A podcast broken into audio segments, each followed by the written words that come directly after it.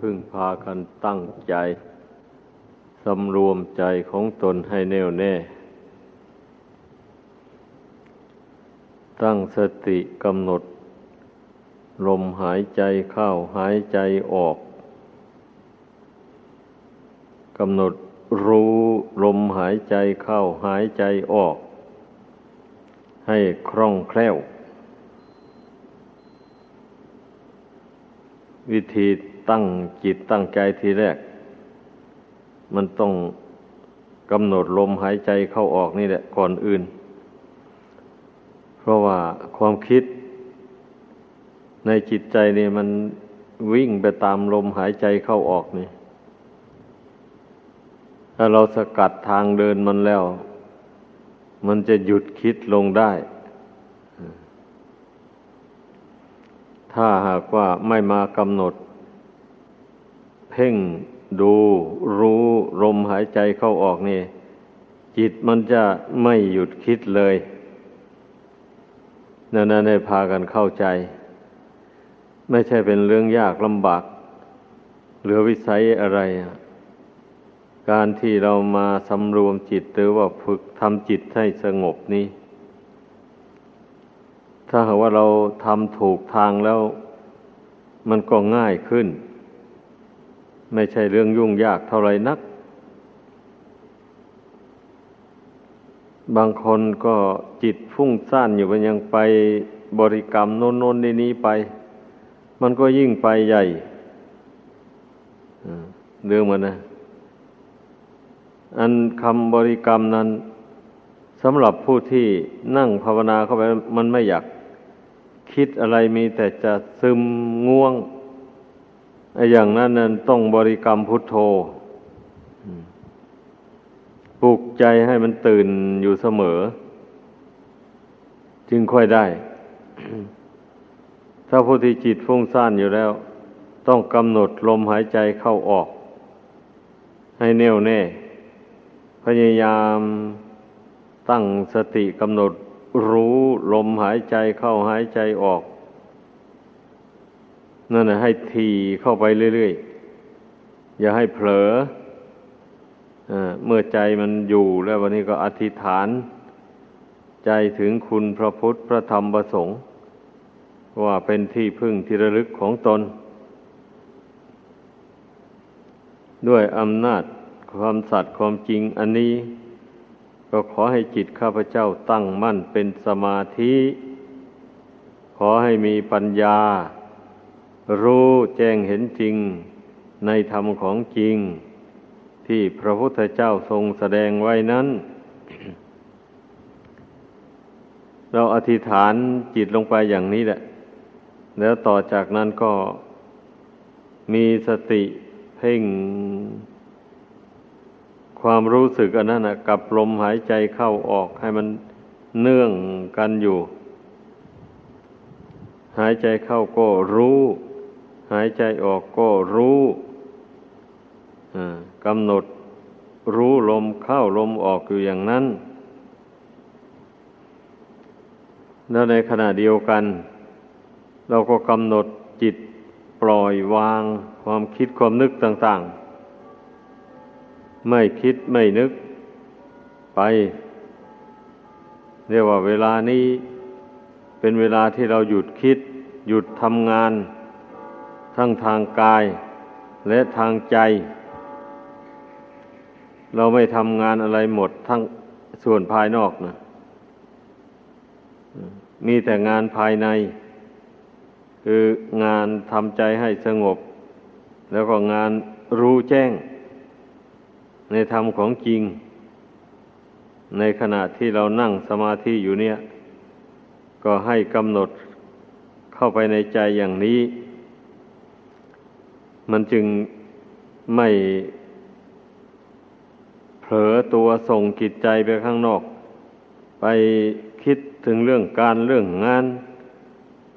เรื่องได้เรื่องเสียอะไรที่เป็นอดีตล่วงมาแล้ว ถ้าหากว่าเราไม่อธิษฐานใจลงอย่างนี้มันจะจะหวนคิดไปหาเรื่องอดีตที่ล่วงแล้วมานั่นแหละก็ทำให้ใจสงบลงไม่ได้ ราะฉะนั้นให้พึงเข้าใจวิธีที่ทำใจให้สงบเบื้องต้นเนี่ย ให้ดี ถ้าหากว่าทำใจให้สงบไม่ได้แล้วก็ไม่ได้เรื่องเลยเรื่องภาวนาจะเจริญปัญญาวิปัสสนาอันใดก็ไม่เห็นแจ้ง ก่อนที่จะเจริญปัญญาวิปัสสนาให้บังเกิดขึ้นได้ มันต้องทำใจนี้ให้สงบลงเป็นหนึ่งก่อน ไม่ต้องอยากรู้อยากเห็นอะไรก่อน เพียงแต่มุ่งให้จิตมันสงบลงเป็นหนึ่ง เท่านั้น อันนี้เป็นจุดมุ่งหมายของการฝึกฝนอบรมจิต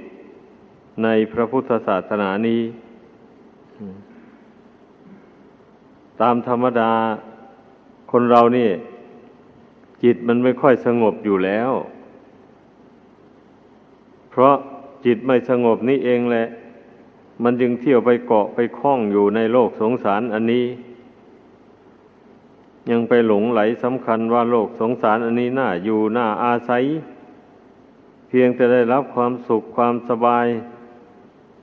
เพียงเล็กๆน้อยๆก็พอใจแล้ว ไม่ไม่ได้ใช้ปัญญาตริตองดูว่าไอความสุขความสบายที่ตนได้รับนั่นนะมันจะยั่งยืนไปถึงไหน ความสุขที่อิงอาศัยชีวิตอันนี้เป็นอยู่นี่ เมื่อชีวิตนี่มันมาลายหายสูญไปแล้วความสุขมันก็หมดไปตามกัน ไม่ใช่ว่ามันจะไปยั่งยืนอะไรอะ่ะ นั่น ผู้มีปัญญาแล้วก็จะพิจารณาเห็น ษแห่งความหลง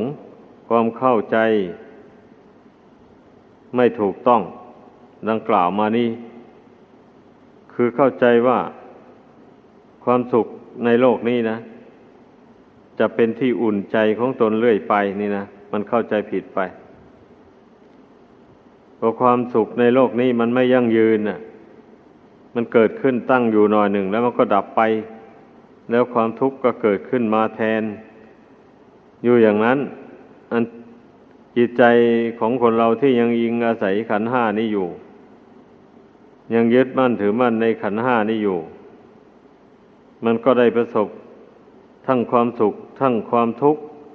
ปนเปกันไปอย่างนี้ คราวใดขันห้ามันเป็นปกติ โรคภัยไม่เบียดเบียน ก็รู้สึกว่าเป็นสุขสบายไป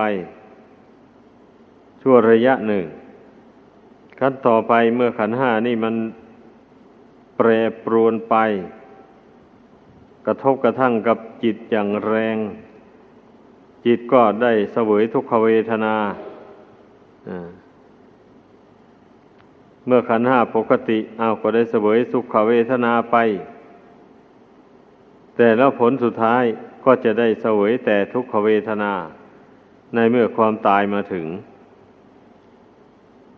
เนี่ยลองพิสูจน์ดู ความสุขที่อิงอาศัยชีวิตนี่นะ มัน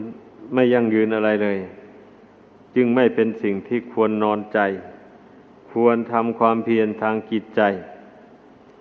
ควรฝึกใจนี้ให้สงบอยู่โดยลำพัง อย่าให้มันไปเกาะไปคล้องอยู่ สิ่งภายนอก แล้วก็อย่าให้มันหลงไหลสำคัญว่าร่างกายอันนี้เป็นตัวตนเเมื่อมันอบรมใจให้สงบลงไปได้ แล้วมาเจริญปัญญา สอนจิตนี่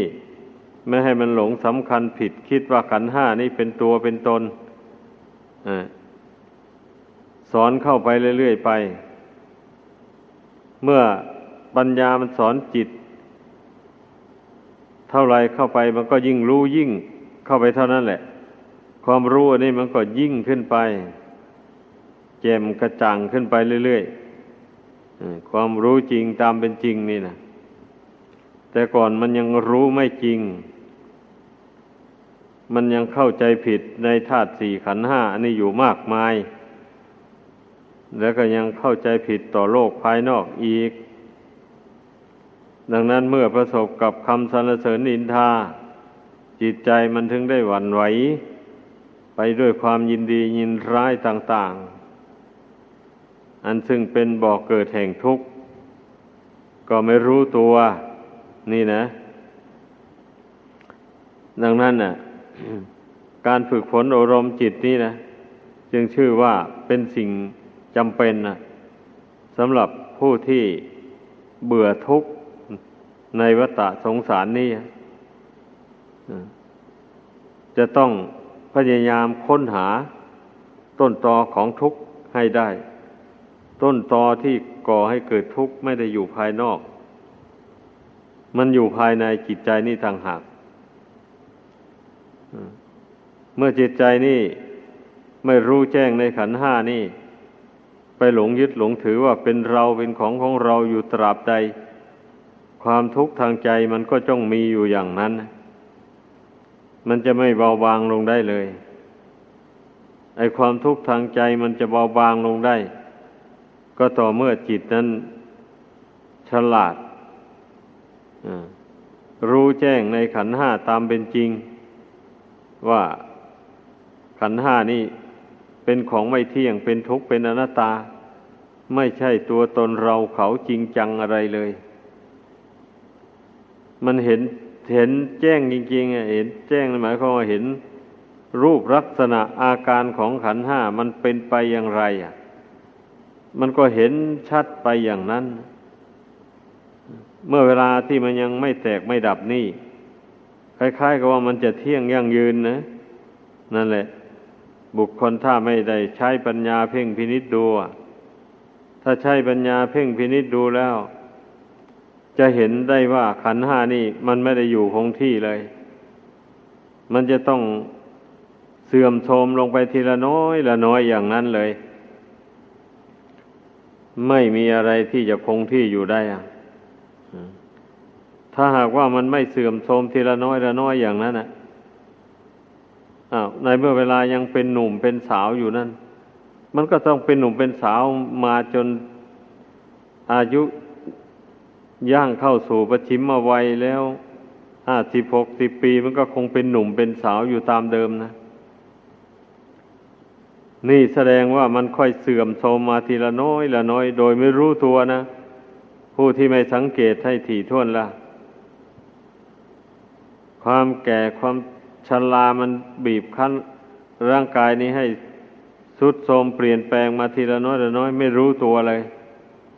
สำคัญว่า แต่ตนนั้นยังหนุ่มอยู่ร่ำไป ยังไม่แก่ก่อน คนเข้าใจผิดอะ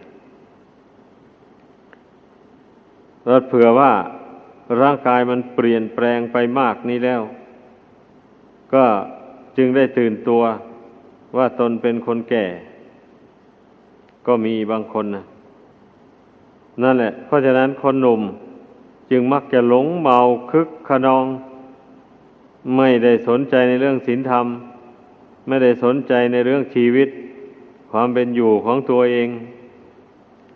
โดยสำคัญผิดคิดว่าตนมีกำลังแข็งแรงดีจะไม่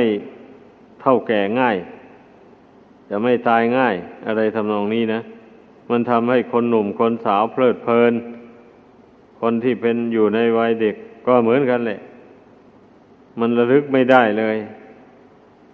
ดังนั้นในธรรมะบรรยายนี่ก็ประสงค์ที่จะเตือนจิตของผู้ฟังทั้งหลาย ทั้งวัยเด็ก วัยหนุ่ม วัยสาว วัยกลางคนก็ตามแหละ วัยแก่ก็เหมือนกันนะก็เพื่อให้มีสติสัมปชัญญะ ทวนกระแสจิตเข้ามาภายใน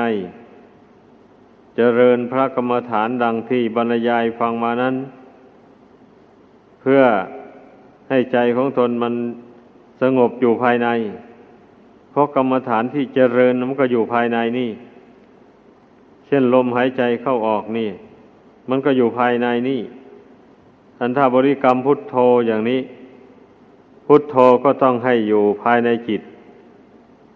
อย่าอย่าส่งพุทโธออกไปข้างนอก นี่วิธีที่จะทำใจให้สงบลงได้ มันก็มีอยู่แล้วนี่ ต่างแต่ว่าคนไม่ได้เจริญเท่านั้นเองเนี่ย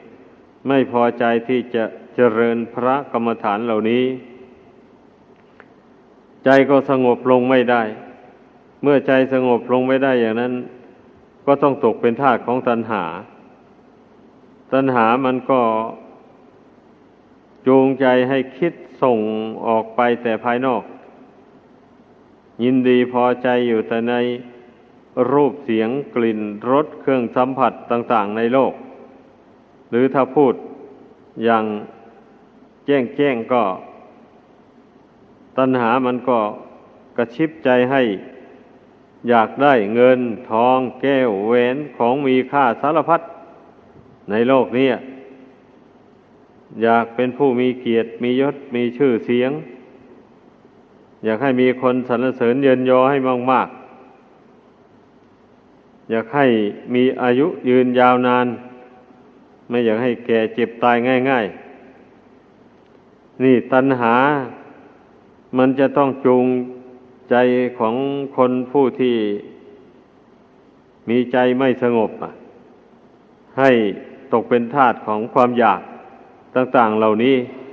ไม่มีสิ้นสุดเลยเมื่อมีความอยากมากเท่าไหร่ ส่งใจให้คิดพุ่งไปภายนอกเท่าไรจิตนี้ก็ยังเป็นทุกข์ยิ่งอ่อนเพลียลงไปเลยอ่อนเพลียจริงๆเนี่ยคิดมากๆอะ เพราะฉะนั้นขอให้รู้ตัวกัน การที่เรามาทำความเพียร ไม่รู้อำนาจแก่ตัณหานี่ ทวนกระแสตัณหา คือทวนกระแสแห่งความอยากเข้ามาในปัจจุบันเนี่ย ไม่ให้มันส่งความอยากอันนี้ออกไปข้างนอกเลย มาระงับกันลงในปัจจุบันนี้ไว้ก่อน แต่ทั้งนี้และทั้งนั้นไม่ใช่ว่าจะไม่ให้อยากได้อะไรเลย ไม่ได้หมายอย่างนั้นหรอก แต่ทีแรกนี่ เมื่อเมื่อเรายังบังคับจิตตัวเองไม่ได้นะ ก็ต้องหัดบังคับจิตเสียก่อนหมายความว่าอย่างนั้น ถ้าบุคคลไม่หัดบังคับจิตตัวเองเนะี่ย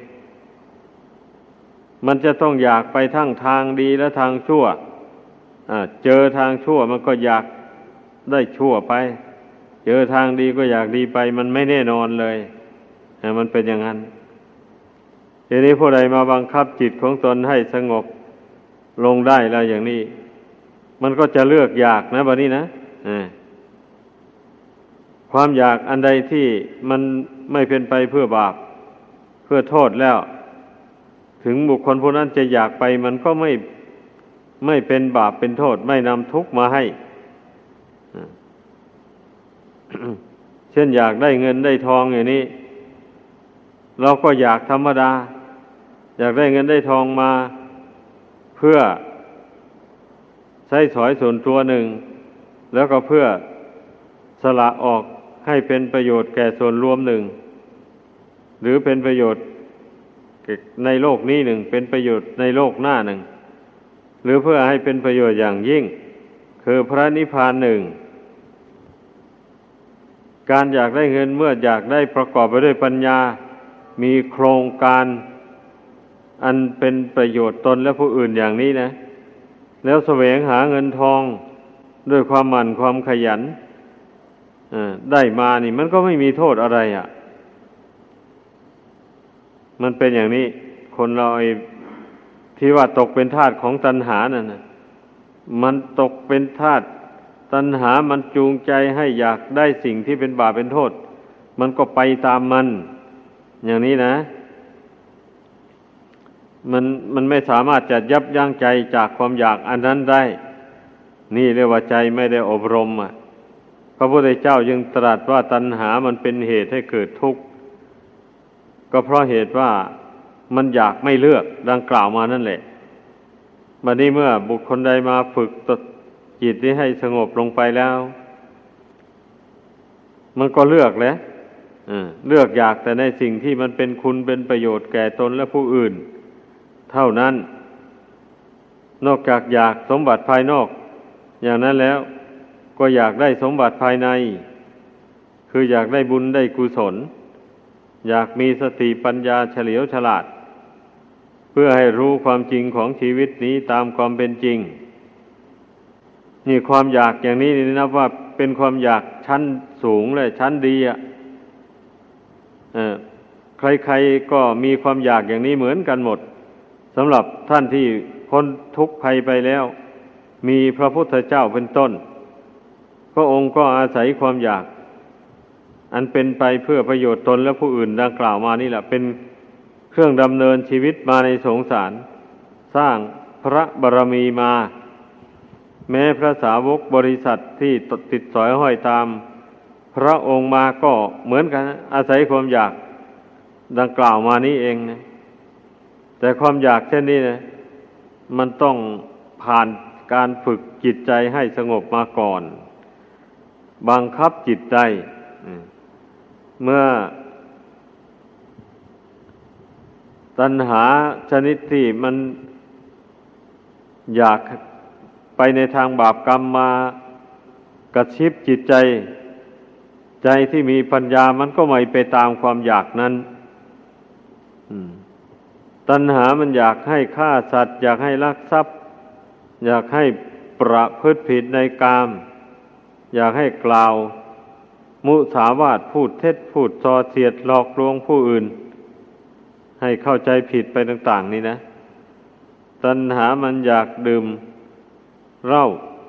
สุราเมรัย กัญชายาฝิ่นเฮโรอีนต่างๆหมูเนี่ยตัณหาโมเนี่ย มันจะครอบงำจิตใจของบุคคลผู้ฝึกฝน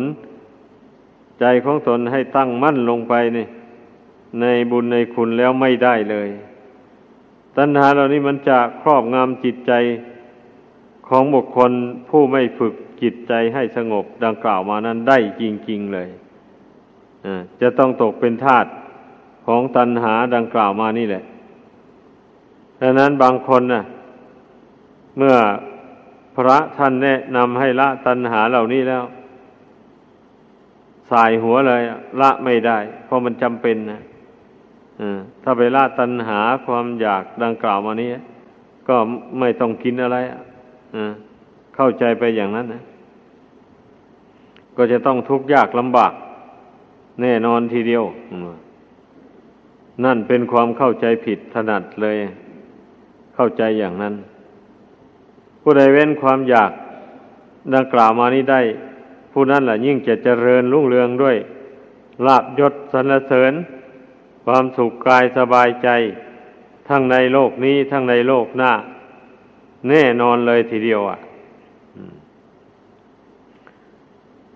เพราะว่าเมื่อบุคคลไม่เบียดเบียนชีวิตของบุคคลอื่น และสัตว์อื่น อย่างนี้นะ มันก็ไม่มีกรรมเวรตามสนอง เกิดไปชาติหน้า ก็มีอายุยืนยาวนานปราศจากโรคภัยไข้เจ็บเบียดเบียน นี่ ถ้าบุคคลไม่ไปเบียดเบียนทรัพย์สมบัติ สิ่งของของคนอื่นมาเป็นของตน โดยทางทุจริต ผิดกฎหมายผิดศีลธรรมอย่างนี้นะตนเกิดไปชาติใดมีสมบัติเข้าของเงินทองอะไรมา ก็ไม่มีใครมาเบียดบังเอา มา ช่อโกงหลอกลวงเอา หรือมาจี้มาปล้นเอา นี่ก็ด้วยอานิสงส์ที่ในปัจจุบันนี้ผู้นั้นไม่ไปเบียดเบียนเอาทรัพย์สมบัติของผู้อื่นมาเป็นของตนในทางทุจริต ตนแสวงหาได้มากน้อยเท่าไรก็ยินดีบริโภคใช้สอยอยู่เท่านั้นอานิสงส์เหล่านี้แหละ มันติดตามไปออำนวยผลให้หรือว่าติดตามไป รักษาทรัพย์สมบัติของบุคคลผู้นั้นไว้ ไม่ให้สูญเสียไปโดยทางที่ไม่ควรจะเสีย มีผัวมีเมียมา อย่างนี้ผัวเมียก็ซื่อสัตย์สุจริตต่อกัน ในเมื่อได้เว้น ได้สำรวมในสินข้อนี้นะ อ่า นั่นแหละ ก็ไม่คิดคด เล่นชู้จากผัวเล่นชู้จากเมียก็จะอยู่เย็นเป็นสุขสบาย ถ้าหากว่ายังละตัณหาประเภทเหล่านี้ไม่ได้ก็ยังมีคู่ครองสองประการอยู่ก็จะเป็นไปโดยความราบรื่นไม่ได้แตกแยกสามัคคีกันเลย แม้ได้ลูกได้เต้ามาก็เหมือนกัน ลูกเต้าก็ไม่โลเล ประพฤติผิดในกามให้พ่อแม่ได้เป็นทุกข์ได้เศร้าใจตาม และเมื่อบุคคลได้รักษาวาจาของตนให้ดี หัดกล่าวแต่วาจาที่เป็นสัตว์เป็นธรรม